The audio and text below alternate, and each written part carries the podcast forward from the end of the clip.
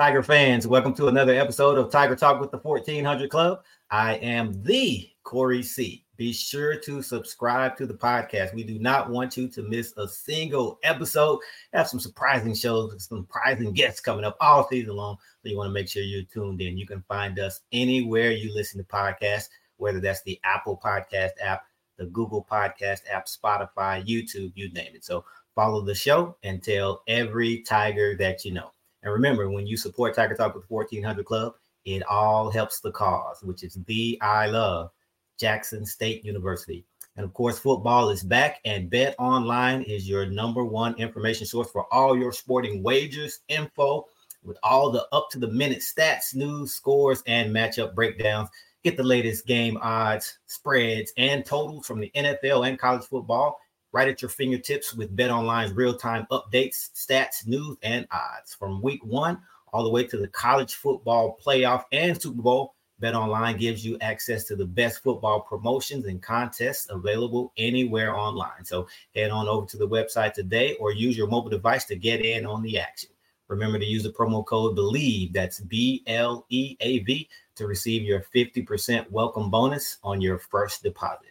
Bet online where the game starts. All right, and we have a big one coming up. The Jackson State Tigers will be traveling over to Texas to take on an FBS opponent, big time FBS opponent. First time playing this team, and we are looking forward to it. Not a lot of familiarity with this team, so we had to go and find the guys who know all about this Texas State Bobcats team. And I have two good ones here for you. First and foremost, he has been around the program and the university for 20, 20 years, give or so. I don't want to give away his age. We say about 20 years from student to radio and TV broadcast, and now the ESPN Plus play-by-play announcer for Texas State Athletics. None other than Mr. Brant Freeman. Welcome to Tiger Talk 1400 Klub. Happy to be here, Corey. How's looking forward going? to it, man. Everything's going great. All looking right, forward to it. Perfect, perfect. All right. We are also joined by a man who has almost 25 years of experience announcing high school football, basketball, and baseball games throughout the state of Texas. And he is currently the play by play voice for Texas State football and men's basketball, none other than Clint Shields. Welcome to Tiger Talk with the 1400 Klub. Corey, thank you. Good to see you. Good to see you, Brant. Glad to be here with y'all. Absolutely. It's a pleasure. Looking forward to meeting you guys. Looking forward to the game coming up. Of course, a first time matchup between these two schools. And uh, we don't know what to expect. We've been hearing about this Texas State program for a while now. You guys just kind of, I don't want to say came out of nowhere, but in the past year or so, your name has really started to make some national headlines and national waves with what's going on with the program. So we want to talk about it. Of course, last season, four and eight overall. I think you guys were two and six in the Sun Belt Conference, but this is a totally different team with much higher expectations. And I think it all starts with your new head coach, GJ Kinne, the offensive mastermind who orchestrated the number one offense in the country last season at Incarnate Word Brant. So talk to us about your new coach. Yeah. Uh, so Corey, you mentioned, you know, GJ Kinne came over from Incarnate Word where last year they were explosive offensively, you know, the FCS level, led the country in scoring more than 50 points a game. And uh, he was there for one year before he took over. Eric Morris was the head coach, and then Morris left to become the offensive coordinator at Washington State. Now he's the head coach in North Texas. So GJ Kinne comes in, you know, background that included time at Central Florida and Arkansas, um, a great playing background, a, a star quarterback at, at, the University of Tulsa, later some time in the NFL, you know, with the Eagles, and um, really, you know, took the uh, FCS world by storm last year with the kind of run UIW had they were a play or two away from playing for the national championship last year. You know, just fell short against North Dakota State. But mm-hmm. he comes to, to uh, Texas State, brings with him a number of coaches from that staff to include both of his coordinators offensively uh, and defensively. Uh, a number of players came with them as well. Nine Incarnate Word transfers are now part of the Texas State program. Um, young head coach, 34 years old, thought to be one of the young mm-hmm. up and comers, you know, in the industry right now. Um, you know, and yeah, the brand of football he wants to play, you know, is entertaining. Uh, not only offensively, all his points being scored, but you know, defensively, the, his teams play very aggressive. You know, they get in the backfield a lot, sacks, tackles for loss, forcing turnovers. Mm-hmm. So, you know, we're only two games into his tenure, and they played two very entertaining games so far. Absolutely. You know, a uh, a, a monumental milestone season opening win at Baylor, first ever mm-hmm. win over the Power Five, and did so convincingly in Waco mm-hmm. too. And then last week, facing you know one of the top group of five programs in the country in UTSA in front of fifty thousand, and um, you know held their own. You know, ultimately came up a, a touchdown short of that game, but um, you know, two games in, it's been very encouraging the GJ Kinne era. And Clint, I know we talked about, I mentioned earlier, you know, you've covered high school football throughout the state of Texas, and we know that it's one of the most tradition rich states when it mm-hmm. comes to football talent. I know Coach Kinne implemented this mantra called Take Texas Back. And uh, so talk about, I know he's only been there a short amount of time, and I think only nine months so far, but talk about what he's been able to do in such a short amount of time from a recruiting standpoint. Yeah, the uh, the Take Back Texas uh, kind of initiative, if you will, is something that he well he we asked him on the show a couple of weeks ago who uh, who really gets credit for that, and he says he'll take it. So he takes credit for for that that, that hashtag and kind of getting that started. And really, I think it's a um, it's a matter of trying to get back to to the roots of of Texas high school football in your recruiting making that the base of what you're doing in this modern era of college football with the transfer portal I don't think uh, as a coach anymore you're you, you, have the luxury of just recruiting and building from the bottom up like that. Mm-hmm. You have to take that into account every year. Uh, I think with guys who move on either through you know the transfer portal themselves, they graduate, they get drafted, injuries force them into you know retirement or what have you. You've got to look at that, but uh, he's really tried to uh, I think focus a lot of the transfer portal activity, and certainly I think second in the country behind Deion Sanders and that Colorado program in terms of the number of transfers that they brought in. A heavy, heavy dose of that are guys who are Texas high school kids who went elsewhere to play and now transferring have come back to the Lone Star State, and then back that up mm-hmm. with uh, you know, getting back to the the roots of Texas high school football in recruiting.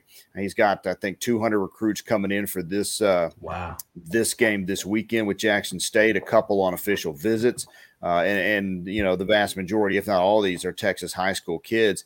And I think that was that was kind of in the early days of the transfer portal, kind of got pushed aside the high school mm-hmm. ranks. It was sort of a, mm-hmm. a win now approach, which I understand the, the need to do that, to upgrade the roster and try to have some immediate success. And if you hit on all the right guys, you can certainly do that. But if you don't, well, I think Texas State's kind of been mired in three and four win territory for a while. They've mm-hmm. gotten a, uh, I think, a really uh, a big boost in the uh, in the talent level through the transfer portal off of this last class.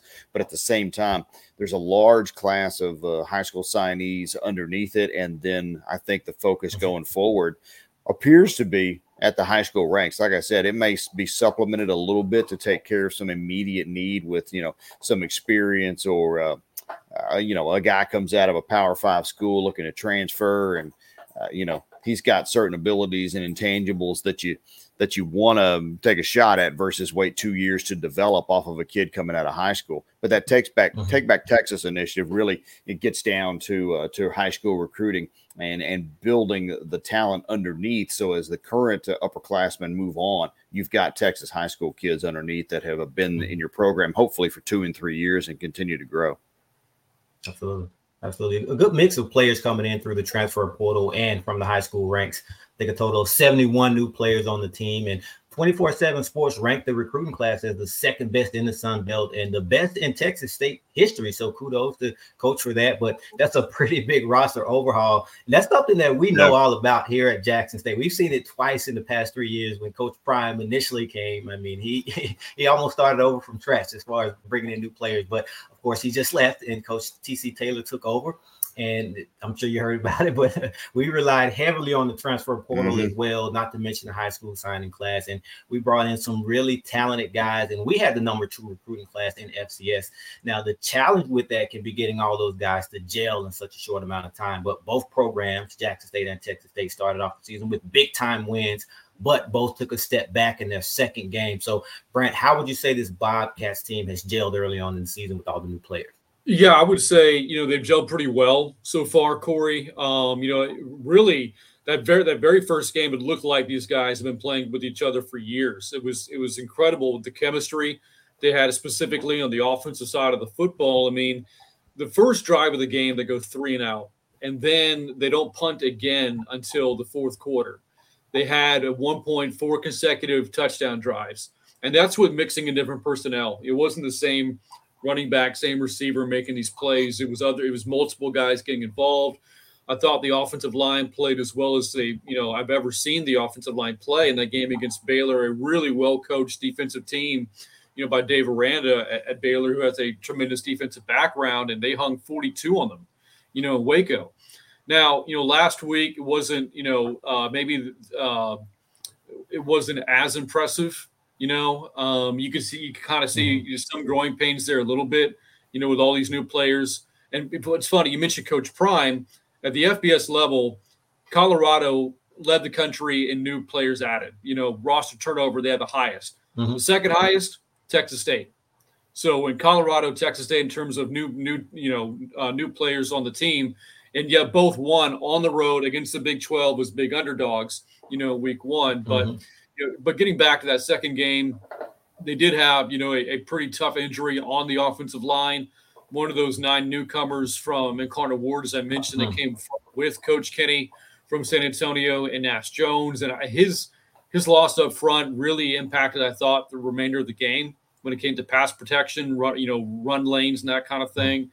Um, you know, maybe the environment of the Alamodome made communication a little bit tougher when it came to like, you know, mm-hmm. Uh, quarterback getting calls out to his, you know, receivers and offensive line protection calls and all that.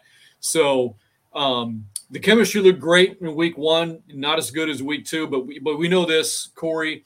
The result will always, always dictate the narrative, right? You win mm-hmm, a game, mm-hmm. and then it's because your chemistry was great. You know, your new players are great.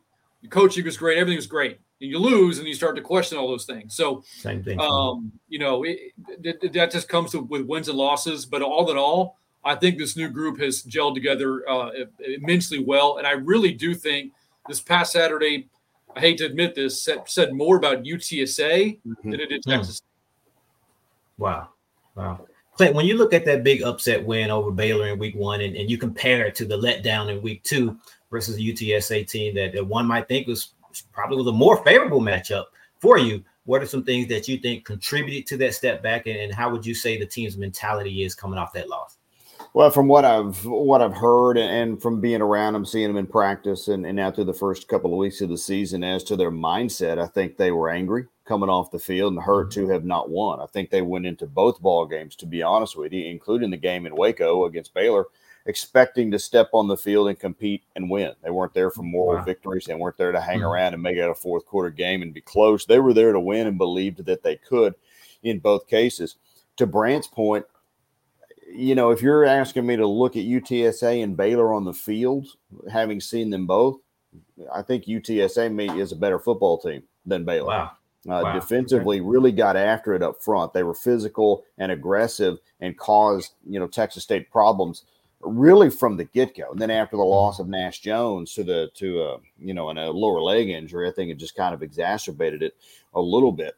And you know the letdown the side of it i think as the game went on uh, you know it was a really tough physical game. Utsa was able to, to, control the clock and they did it you know kind of in short bursts. Took advantage of some third down conversions and a couple of fourth down conversions but ran 92 offensive plays yet had 370 i think total yards or around there so it was about four yards of play defensively texas state certainly held held its own, kept its offense having a chance to win the ball game. They just couldn't get on track. So I do think that they were they were upset with themselves when they came off the field, missed some opportunities. You know, complete a a 50 plus yard uh, you know pass to to a Cole Wilson receiver down the middle who catches it in stride at the 15 and unfortunately that momentum tripped him up and he fell down at the 7 or he scores hmm. extra point makes it a 17-17 game in the fourth. And who knows where we go from there. As it was, they had to settle for a field goal and make it 17 13 and, and ultimately a 20 to 13 game. So it was a game that was there for the taking, even though I think Texas State certainly struggled by comparison to their performance in week one. Mm-hmm. And Brant, as we look forward your starting quarterback, TJ Finley, big guy, 6'7, 250. A lot of our fans are going to be familiar with him. He has some SEC experience having played at both LSU and Auburn. But talk about his play so far and how settled would you guys say that position is? It looks like he's taken all the snaps, or at least the majority of the snaps, but I know there's some talent behind him, most notably Malik Hornsby, another SEC transfer from Auburn. Yeah, I know it's funny. You know, uh, you're Corey. You're looking at TJ Finley, and you mentioned his stature six seven two fifty. Um, he's an NFL sized defensive end with an arm, you know, and uh, and he can be tough to take down too. We you know we referenced the the win at at, at uh, Baylor, and uh, there are a couple of times he had a Houdini act back there where he's taking he bouncing off of would be tacklers and keeping a play alive, extending it, leading to a touchdown on a pass to Denario Davenport. Um, so he's he's hard to bring down. Um, he has tremendous arm strength. You know, uh, you, you referenced his time in the SEC at both Auburn and LSU. Uh, 11 starts between those two programs. You know, um, four-star recruit out of high school. You know, and um, I thought you, the, the quarterback battle coming into camp was between he and, and Malik Hornsby. You know, they, they, were one and two in that race. And he just had a better camp. You know, Hornsby had. Now he has a different still, skill strength than Malik Hornsby does. Not that TJ Finley is immobile because certainly he's proven that he's not. He can move. He's not as fast as Hornsby, but that's not a fair comparison because Hornsby is one of the fastest quarterbacks in the country. Um, Hornsby right. in Arkansas uh, didn't get a ton of opportunities. He got some. Um, and his skill set is certainly, you know, uh, making plays outside the pocket, beating you with his feet, kind of thing. Not that he's, you know, incapable of throwing the ball, threading the needle, or throwing the ball 50 yards down the field. It's just that Hornsby does those things a little bit better. Um, Coach Kinne did mention to us in the radio show to Clint and I on Monday that they had some packages ready to go. You know, with Hornsby at UTSA uh, this past week, but the timing of it wasn't right. Um, hmm. You may, but that so, but that tells me though is that they are, you know, they want to get him on the field. He's too talented not to get him out there. Uh, and I would not be surprised at all to see him, you know, in a few packages this upcoming Saturday against Jackson State. Uh, both both quarterbacks are new to the program. There isn't a single quarterback on the roster that took a snap with his team a year ago. Wow. Um, and so uh, the fact that there was a debate between those two was actually a good problem. That meant that like you have depth at the position, you know, and if and if knock on wood, anything were to happen to Hornsby, the you know assumed starter, you have an SEC four star guy who can run a four three forty right there in the in the wings when the wings ready to go. Um, so that's kind of you know the take in the quarterback situation as of right now. Mm-hmm. Similar at Jackson State with our quarterback situation, we have our starter, but we have a, a backup who could bring a, a, different dimension to the table. So we try to implement a package or two for him each game, bring him in, kind of uh, switch things up. But one thing I can say about TJ Finley is uh, no interceptions this season, which is huge to take care of the ball. And uh, Texas State is one of only 29 FBS programs that can say that. So great job with that. But Clint, talk about those guys up front. You kind of mentioned it earlier, I think an injury or so, but they say everything's bigger in Texas. And that's definitely true when it comes to that offensive line. I mean, just looking at it, you guys go 6'5, 320, 6'6, 320 six six three twenty five, six yeah. seven three fifty, six four three thirty. I mean, that is massive. And there's chemistry there too, because at least three of those guys played together at UIW. So talk about the beef up front.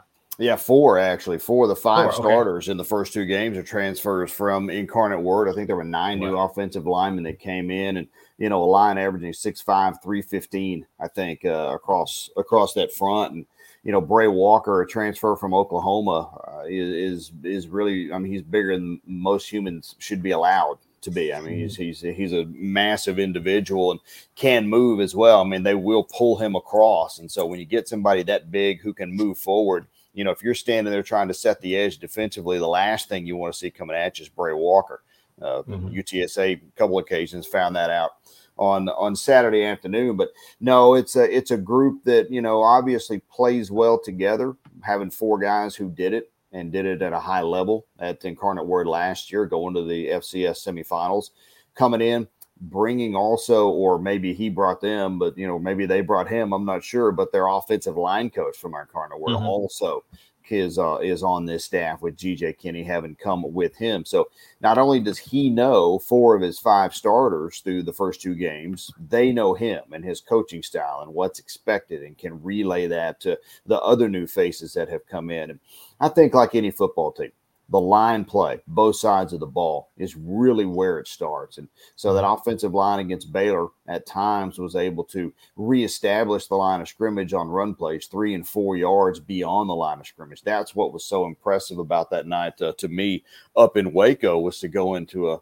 a Big 12 building and do that to a, a Big 12 defense. UTSA last weekend really I felt like was was the aggressor on the, mm-hmm. on that side, on the defensive line side of the ball, mm-hmm. and didn't give Texas State's offensive line really. They could never. They never got comfortable in terms of firing off and pushing guys around. It was stalemated at best for most of the night, and just didn't really allow any uh, any running lanes. Forced mm-hmm. Texas State to kind of be in some throwing situations that were predictable, and then they got after, uh, you know, the offensive line a little bit pressured TJ Finley, forced some early throws, got a couple of sacks. He does mm-hmm. he's done a really good job of taking care of the ball uh, rather than throwing it into dangerous spots. But uh, you know, at the same time, it's going to have to be a better performance by the offensive line uh, coming up this week. I certainly think they're capable of it because we've seen it uh, in the Baylor game, and you know, first time to to do it in front of the home crowd. Uh, we'll see how they how they respond to that on Saturday night. Yeah, very noticeable when you look at the running game versus Baylor compared to versus in week two versus UTSA. Definitely a night and day difference. Had some success running against Baylor, but tough going against uh, UTSA, and a lot of it had to do with, of course, some sacks and things like that that right. affected the yards negatively. But overall, averaging 87 yards per game. So, Brant, how important is it going to be for you to get that running game going to help your quarterback out? I think it's going to be uh, really key. You know, not only this Saturday, but moving forward. Um, you know, I look at third down, and they and Texas State really struggled on third down. You know, in the Alamodome on Saturday, mm-hmm. and the way that you win third down is by winning first and second. You got to make third down more manageable. Uh, you have to let you have to make sure the defense is kind of guessing what you're going to do. You know, on third and eight, third and nine, not much of a secret. You're almost certainly going to be throwing the ball.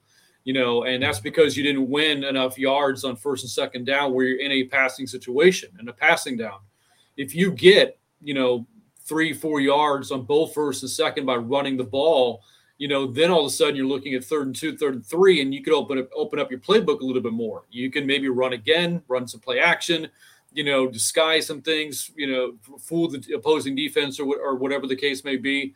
You know, so um, that's why running the ball effectively is going to be very important for this game on Saturday, and again, you know, moving forward for this team and you know, as exciting as they can be in terms of stretching the field and, and getting vertical and that kind of thing, um, you know, they want to be balanced offensively. I looked at Incarnate Word's numbers from a year ago, and, and yeah, 50 points a game. And, you know, uh, uh, Lindsey Scott, their quarterback, was the Walter Payton Award winner, and and uh, he, he was tremendous, as were the Cardinal receivers. But I looked, and like they ran the ball just as well as they threw it. This is a part of the Mack Leftwich GJ Kinne offense is running the football. Um, and when I talked to Coach Kinne early in the week about the running back position, they don't have a bell cow. You know, I look at Jackson State. Irv Mulligan has been the bell cow back for the Tigers. You know, for the Bobcats, they really don't have that. So it feels like it's a matter of riding the hot hand, but mm-hmm. they but they need you know of the three or four backs they have, somebody's got to get hot to ride them. And and mm-hmm. I think we kind of saw that a little bit in Waco with Ismail Mahdi. Mm-hmm. He him, himself, by the way, a former FCS guy at Houston Christian. Um, we really never saw the hot hand in San Antonio, and, and um, now it wasn't just the backs, as Clint talked about too. It was offensive line play and losing Nash Jones early in the game.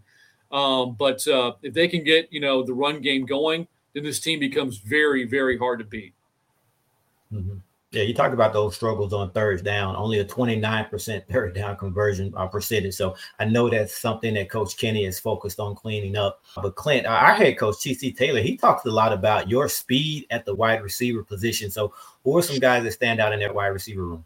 Well, there's two guys really who return off of last year's uh, squad. Ashton Hawkins, who was the leading receiver a year ago, a, a real difference maker uh, with the football in his hands, broke his collarbone, I think, with three games left a season ago. And so he was lost for the rest of the year. So having him back, and that's one of the big recruiting wins for GJ Kinne and staff. He had actually entered the transfer portal uh, at the end of last season. One of the first tasks that they had when they got here was to get him out of the portal and convince him to stay here in San Marcos, which they did. Him and Julian Ortega Jones are really the only two names left uh, that saw you know significant playing time off of that uh, squad from a year ago. You add Cole Wilson, who I mentioned earlier, uh, dangerous not only at the uh, out wide, but uh, in the kick return game as well. And so when you have him and Hawkins on the field together, they're almost uh, two prototypes of of, of each other. Uh, one wears one, one wears two, and, and they almost and they look and move almost the same when they're on the field as far as their size and stature and their speed and ability to cut and change direction goes. Uh, out wide, uh, you've got uh, transfers from uh, Marshall. You got another one, in Sean Shaw, who goes about six foot six, transfer from Iowa State. We really saw him for the first time last week down in San Antonio. Joey Hobert, who was a uh, All American mm-hmm. yep. at uh, at uh, Utah Tech, uh, I believe it was, came in and had a touchdown catch and three or four big grabs, including an ESPN uh, top ten yeah. highlight. May that have been the number one that night. That one handed mm-hmm. grab along the sideline. And then last week you have Drew Donley. Uh, date myself a little bit, son of Doug Donley, former Dallas Cowboy from back in the 1980s. Mm-hmm.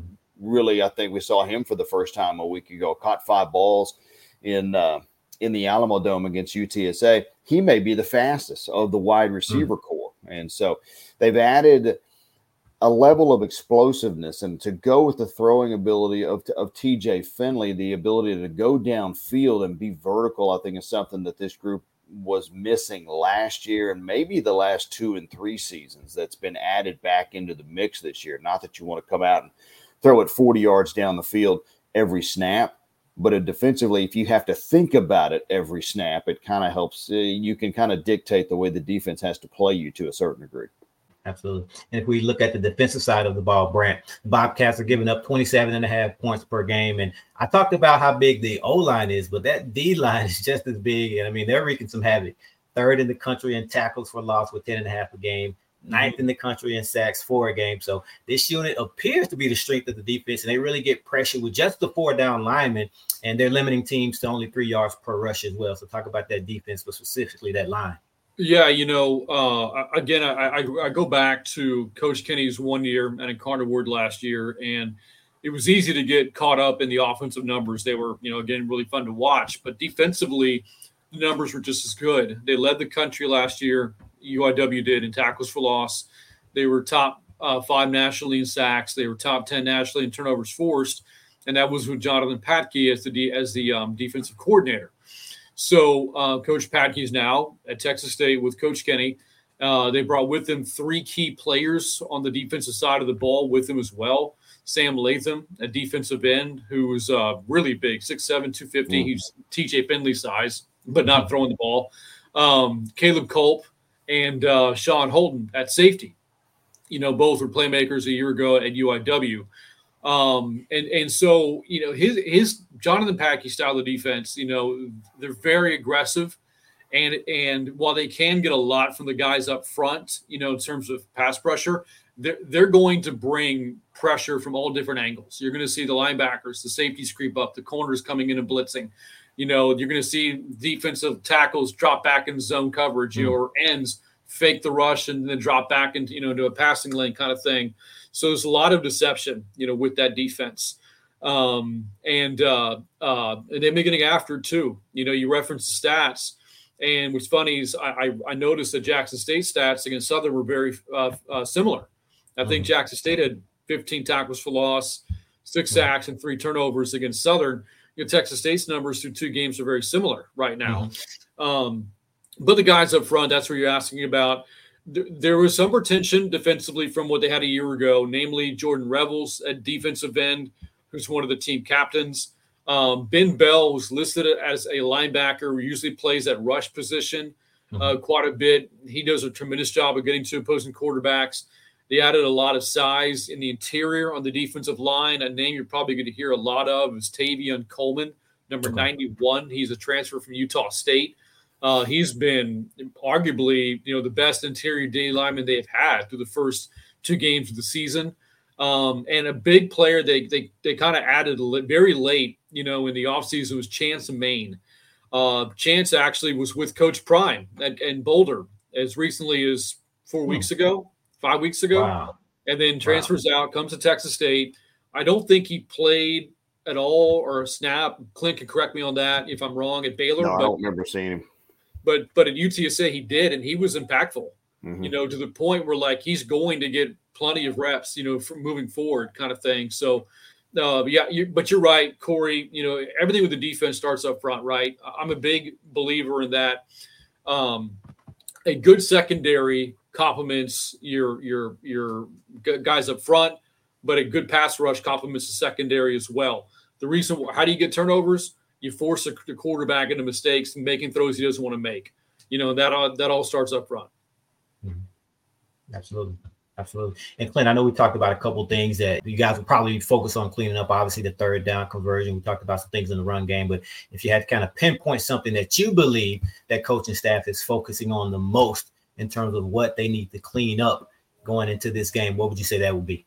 You know, a lot of what we talked about with GJ Kinne on the show uh, Monday nights had to do with uh, execution on the offensive side. I think maybe he was maybe disappointed more just in the way that they handled their business. And it wasn't a mm-hmm. letdown necessarily from the Baylor game. It's just they he didn't feel like they were able to get comfortable, get into a rhythm, and really kind of get focused as to what they were doing. Another area that I know that they that they're wanting to to you know make some strides in flip the third down conversions to the defensive side and getting themselves off the field and UTSA was able to convert. I know Baylor was throughout the second half the week before, able to convert some third down and longs. And that's just, mm-hmm. It's as a coaching staff, you know, as a fan base, is one of the more frustrating things is when your defense gets themselves into a third and seven, third and eight situation, allows a third down conversion, and for a drive to continue, more plays they got to be on the field and, you know, gives the team a new set of downs to to work with. So I think that right there uh, is one of the big areas that I think I'd like to see, and I'm sure they would too. Improvement is getting themselves off the field on third down. Mm-hmm. Yeah, absolutely. Despite those struggles on third down, offensively, one bright spot for them, especially when you talk about improving the execution, is fourth down conversion. They have a pretty high uh, fourth down conversion rate. I think uh, 30% or so. Oh, I'm sorry, 80% or so. Mm-hmm. So that's always positive. Of course, you never want to put yourself in a fourth down situation, but when they are in that in that situation, it seems like they're doing a good, good job of converting. So we're expecting a, a great game. Obviously, playing you guys for the first time, but from a fan standpoint, because we like to travel, and uh, we've been on the road three straight weeks. This will be the fourth week in a row. We started out in Atlanta. Right then we're in, in, Miami and then Baton Rouge. So we're kind of tired and ready to, to, to stay at the house. But uh, we do expect the crowd to travel, and we have a huge fan base and alumni base throughout the state of Texas. And they don't get a chance to get to a lot of games. So I know they can't wait to visit with you guys. But just talk to our fan base. What can we expect? Talk about the atmospheres, anything that we should know, etc. I'll, I'll, jump in here first, Clint. You know, and uh, there's a lot of buzz, you know, for this game. Certainly, it's a home opener. You know, that's going to mm-hmm. draw interest no matter what the circumstances are. But the circumstances matter here now. One of them being that, that you know this team beat Baylor a couple weeks ago, and that got mm-hmm. the fan base really excited. You know, uh, last week, a lot of those fans eh, made the short drive to San Antonio, you know, to watch the game in the Alamodome. And mm-hmm. you know, Clint can tell you his firsthand experience being in both of those stadiums is that our fan base turned out in both Waco and San mm-hmm. Antonio, and they were loud. So if, if they're showing up for the road games, imagine what they're going to, what it's going to be like here, mm. you know, in San Marcos. So home opener, exciting brand of football, new head coach, Power Five win. Though that's all going to create a great game day environment, I would think, from the fan base you know, um, and the fact that Jackson State's going to travel as well too. You know, hopefully that place, you know, is filled up pretty nicely. You know, by mm-hmm. kickoff, which is later now. It initially was yeah, set yeah. 6 p.m. Yeah. kick, now 7:30. Um, in anticipation of the game of the temperature being really hot. Although right. I think what I'm hearing now is that the, the high is 83, something like that. Which it's it's changed, yeah. They might it may as well be winter here, 83 degrees, right? okay. So, um, uh, in terms of like in, in the stadium, they they've introduced a number of new concession items, which I, you know, had the chance to actually uh, test out myself last week. Okay. So y'all gonna love that. Um, assuming that you're not showing up just for the game, the, oh, no. the, um, the tailgate experience is, to me is one of the best ones in the Sun Belt Conference. Uh, okay. In fact, it's, it's you know it's been a little bit frustrating in that some of our fans you know come out for tailgating but not getting into the stadium. Mm-hmm. Um, mm. But I think I don't think that's going to be much of an issue you know this Saturday. I think the fans you know are ready to get into the stadium and watch this team play. Um, and then if you're making a weekend of it, you know San Marcos is a tremendous college town. Um, mm-hmm. it's, it's right between Austin and San Antonio. So it's very easy to get to, you know. And then when you get into the town itself, they have a great downtown atmosphere, place called the Square, a number of local restaurants and bars and stuff like that to go check out. We have an outlet mall here if you want to go shopping. You know, uh, because it's been so hot, people love jumping into the river. We have that, the San Marcos River. You know, we, the river runs literally runs through campus. Um, so it's hmm. just uh, you know it's it's a uh, student body of close to forty thousand. It's an, it's a record this year of enrollments. Our student body's never been bigger, kind of deal. Hmm. So like you come to San Marcos and you're getting a college field. Not that you didn't get that Corey in Atlanta or Miami, you know, um, which are you know, those towns are more SEC towns yeah. and, and, pro sports yeah. towns. This is a college town, you know, and uh, it's it's a, it's a great one at that. Wow, I'm, I'm definitely excited and looking forward to it. Uh, Brad, we may have to hire you as a tour guide after that. definitely. Definitely. I don't know if there's anything you can add to that. Anything else we need to look out for or can expect? No, I mean, Brant, Brant, Brant hit on it. Uh, you know, I think uh, you've got to also acknowledge our athletic director Don Coryell and University President Kelly Damphousse. They are so active uh, in terms of getting out into the community, into the uh, fan base, into the student body, and encouraging them with you know video releases every week to to get to the stadium. Uh, a South End Zone complex renovation just got started this week. Uh, you know, I think literal. I don't know that they've actually put a put a shovel in the ground yet, but you know, I think some cranes have showed up. It's about to get underway, which will change the way the the stadium looks visually but at the same time it's one of those things that kind of drives interest in the program because the program is is continuing to grow and uh, you know it, it's my hope that you know uh, from a fan base standpoint there's not too much of a oh here we go again after dropping that one to UTSA because I do think UTSA mm-hmm. picks second in their conference this year with a uh, what seventh year mm-hmm. senior returning at quarterback a guy named Frank Harris who's one of those guys who's just kind of got that it factor he was injured in the game on Saturday, yet continued to play and made plays down the stretch that helped his team win. It's that type of guy that you were trying to beat, and he got you by a touchdown on Saturday. But I think this team is poised to to, to kind of turn the corner towards something special here in San Marcos, and, and it's my hope that we've got a really good turnout for the for the home opener coming up on Saturday. Absolutely.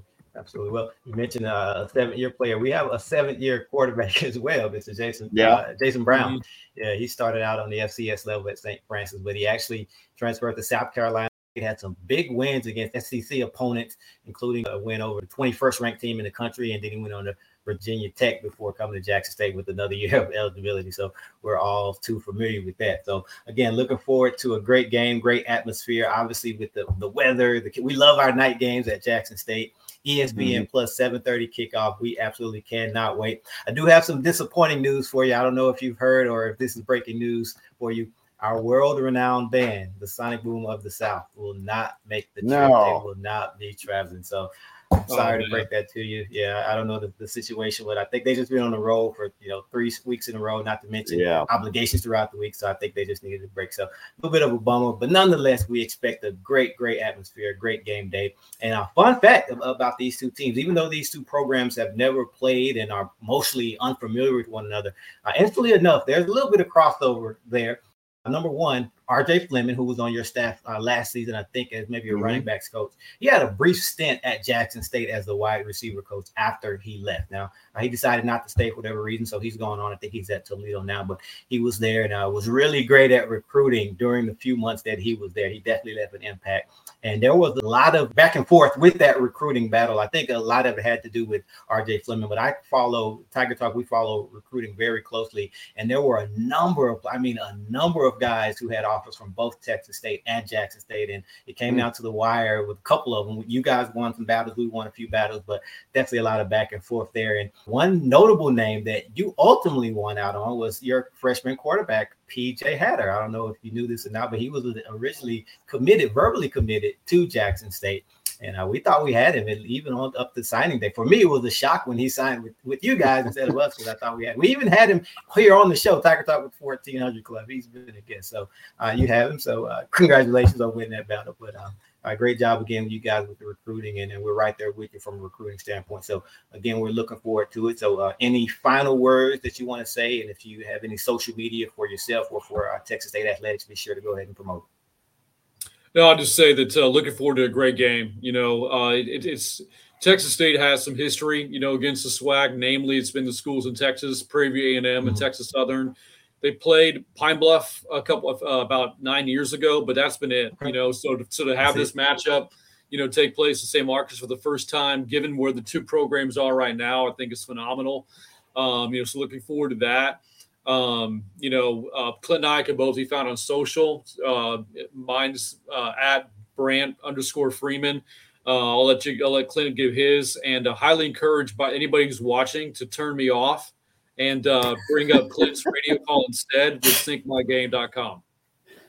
Inside joke there with the syncmygame.com reference. Okay, uh, you can find me on Twitter at C Shields Radio, no underscores. It's all one word, so to speak. C Shields Radio. So yeah, give us a follow. Looking forward to Saturday night. You know, nothing wrong with playing Baylor and, and, UTSA. We get Nevada next week, who we saw last year, but you've got something totally fresh in Jackson State mm-hmm. coming to town, an opponent you've never seen before, fan base that you're learning about all the history that, that goes with that school and that's athletic program, and that's that's fun to me to to get to see some new opponents before we you know get into the rigors of the Sun Belt of, of folks that we see each and you know each and every year.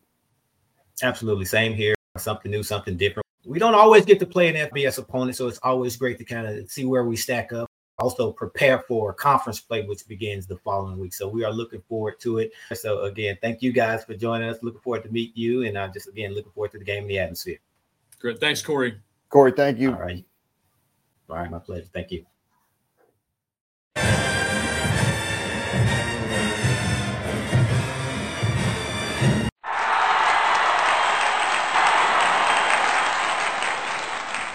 Tiger Talk with the 1400 Klub is presented by Bet Online.